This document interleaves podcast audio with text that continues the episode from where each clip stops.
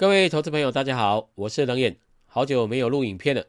今天的影片呢，是想聊一下最近比较热门的金融股的话题。在过去一周以来，美国有三家银行股倒闭，另外呢，也有其他的银行股的地雷在爆。欧洲方面，瑞士信贷也有出现大问题。我的学生都知道，我不喜欢台湾的金融股，因为我经过分析之后，我知道台湾的金融股没有什么大的利润。与其投资金融股，或许有更好的选择。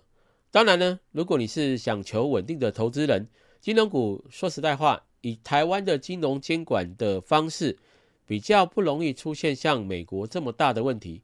台湾的管理算不错了，所以台湾金融股要倒的机会也不大。长期保守的投资人，如果你想赚股息，你可以去买。不过我相信你慢慢会发现，金融股并不是长线投资的好选择。除非你的本很大，譬如说像金扣股里面，国票金今年说不要配股息。那如果你是一个股东，他的股息在过去几年，殖利率应该还有三四趴吧。可是今年没有配股息，你作为一个股东来讲怎么办？如果你是看好这档个股的投资朋友，你又想以股息的收入作为你退休一部分资金的来源，你万一压了很多的国票金，今年它不配息就不配息。那你今年本来规划的像生活费用、旅游费用怎么办？少了一大笔钱。另外，像台庆，台庆这家公司的配息，从过往的数据来看，它在二零一四年以前都不会配息，它会配一些股票。在过去的三年，它的配息都是零点一元，配一点点的股票股利。像它今年的配息是零点一元，也就是一张股票。你可以领到一百块的股息。如果你要领一万块的股息，你要有一百张。如果以现在的价格十二点八元一张，一万两千八百块，你买一百张要花一百二十八万。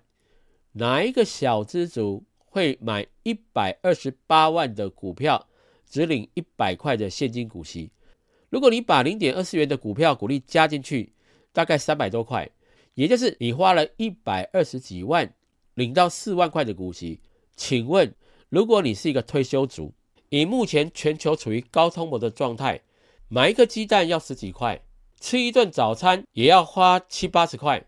以往吃早餐五十块以下就可以搞定，现在随随便便一吃就是八九十块。我就算一个退休族，想过正常的生活嘛，你一天有三餐的费用，你还有其他的需求，偶尔还想出国，你一年的开销我就算少一点好了。算六十万好了。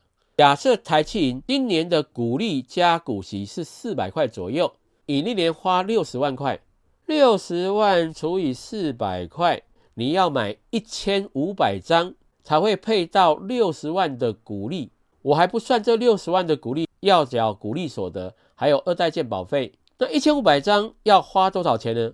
以现在的价格，一张是一万两千八百块，你要花。一千九百二十万块去买台气银，你才能换到六十万元的股票股利。你告诉我，哪一个小资族有能力买到一千九百二十万的台气银？就算以过去两年的获利，它的配股多一点，顶多加一百块，你至少也要拿一千五百万去买台气银，你才能换到六十万元的股利。六十万真的能够过一个安逸的生活吗？我相信，光是通膨上涨的幅度，台气银的股利根本就跟不上通膨。我倒也不是针对台气银这家公司有好恶啦，我只是讲这两个股市场上蛮热门的。可是你精算一下，除非你是有钱人，可以动辄买一两千张的金融股，才能配到六十万元的股利。多数的投资人应该没有那个能力。而且，就算我有一千九百二十万，干嘛买一档配那么少股息的股票？我宁愿去买配多一点嘛。所以金融股的股利呢是非常不稳定的，不光是这一家，你看很多家的金融股的股利也不稳定。所以千万不要以为金融股能够让你赚到大钱，你还是要精挑细选金融股。有些金融股很便宜，可是相对来讲，你要花很多的资金才能换得你未来想靠纯股金融股得到安逸生活的条件。今天人也晚上睡不着，我来算一下过去十几年。金融股的涨幅到底如何？是不是人眼太看不起金融股了？我一档一档来看这些金融股长线的表现。我就以上一波金融危机的低点，二零零九年次贷危机的最低点，当成我的计算基础。最高点就以这两年股价的高点当做高点的评价。我一档一档来看台湾金融股的表现。第一档华南金，二零零九年最低点是四点八元，最高点是二零二二年的二十四点零六。我用 Excel 表来计算它的涨幅，最低的股价是四点八，最高的股价是二十四点零六。这是三年的涨幅是四百零一点二五个百分点，涨了四倍，还不错吧？投资十万块。十三年之后会变成四十万，可是你要想，十三年前的物价跟现在的物价是一样吗？十三年前的房价跟现在的房价是一样吗？房价的涨幅跟股价的涨幅，我就稍微点到，我不在这个影片多谈。第二档富邦金在二零零九年最低点是六点九四元，最高的股价是在七十四点五，哇，富邦金涨了九倍多，所以这么厉害的民营金控股。比关谷金控股的表现有天壤地别哦。华南金涨了四倍，富邦金的涨幅是九点七四倍。再看国泰金，国泰金是在看金融股很重要的龙头股，最低点在十一点八九元，最高的股价是六十三点五八，涨幅呢只有四点三四倍，跟华南金差不多，所以它的表现远远的逊于富邦金。所以这两种公司，富邦金在过去十年的表现是非常好的，它的涨幅是九点七四倍，国泰金的涨幅只有四点三四倍。再看开发金，开发金的股价是低点二点七元，最高点是八点六九，涨幅五点八九倍，表现的算是比华南金跟国泰金好一点。接下来看玉山金，玉山金最低点在一点八七元，最高点呢是在三十二点六八。玉山金的涨幅更大，十六倍，所以这一档金控股在过去的十几年表现特别好。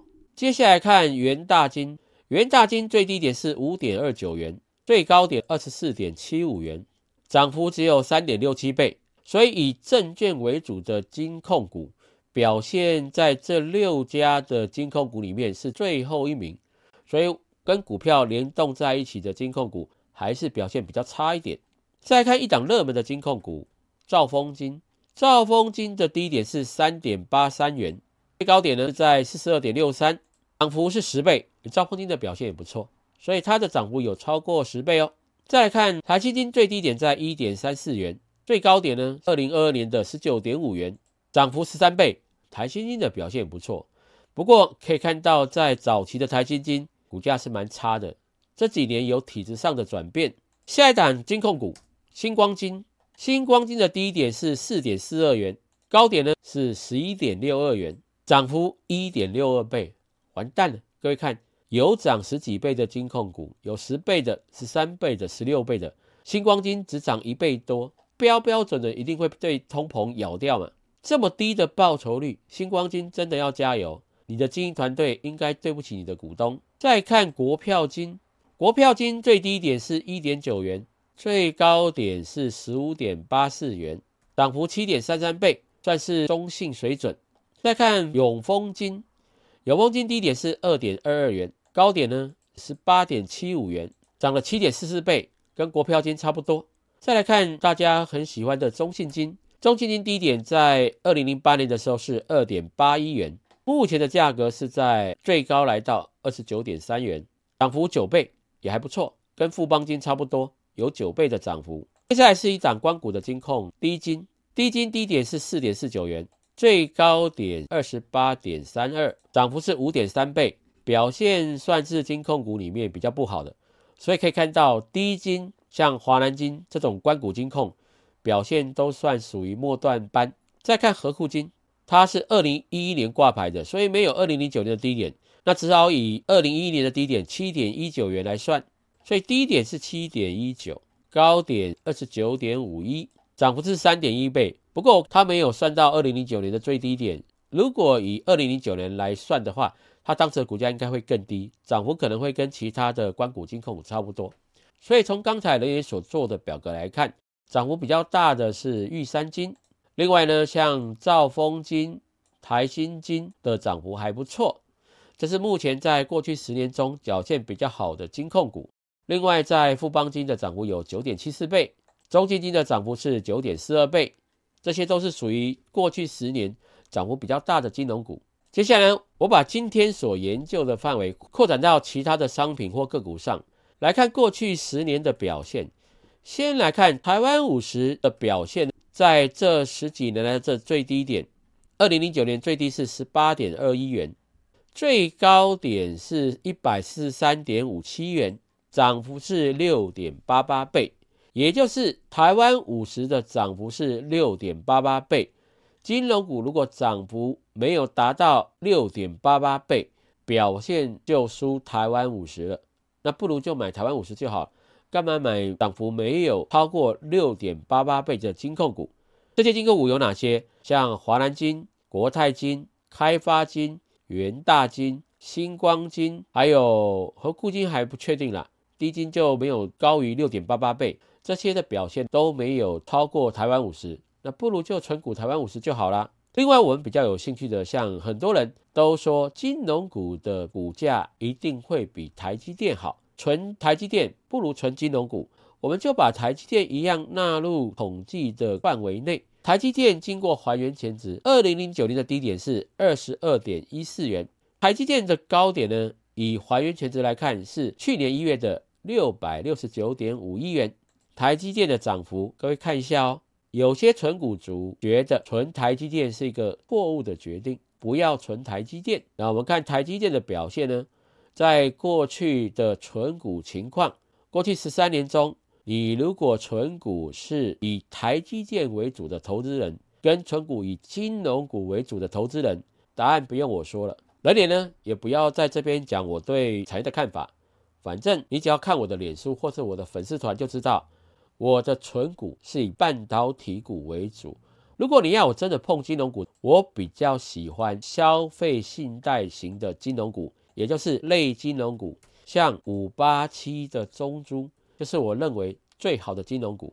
它也一样没有到二零零九年的数据，它是二零一一年挂牌的，所以我就以二零一一年的股价来做低点，最低点以还原权值来讲，它是十块七，最高点是两百六十二点七八。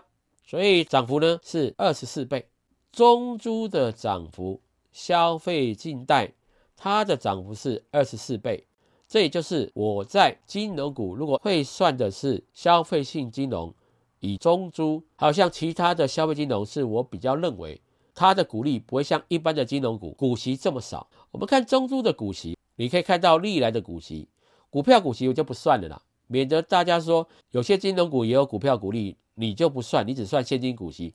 中珠我也不算股票股利了，我就看现金股息就好了。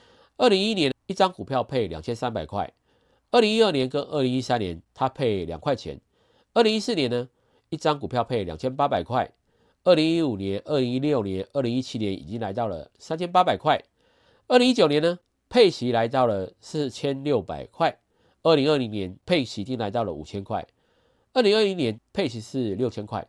所以每买一张股票越配越多，到底是类金融股里面的消费金融好，还是只配一百块的银行股好？数据就在那里显示出，投资理财还是要客观的看数据。以上的分析呢，绝对不是叫各位去买卖股票，只是分享冷眼的观点，希望对你在投资理财上有明显的帮助。如果你喜欢冷眼的影片，欢迎按赞、订阅与分享。下支影片见。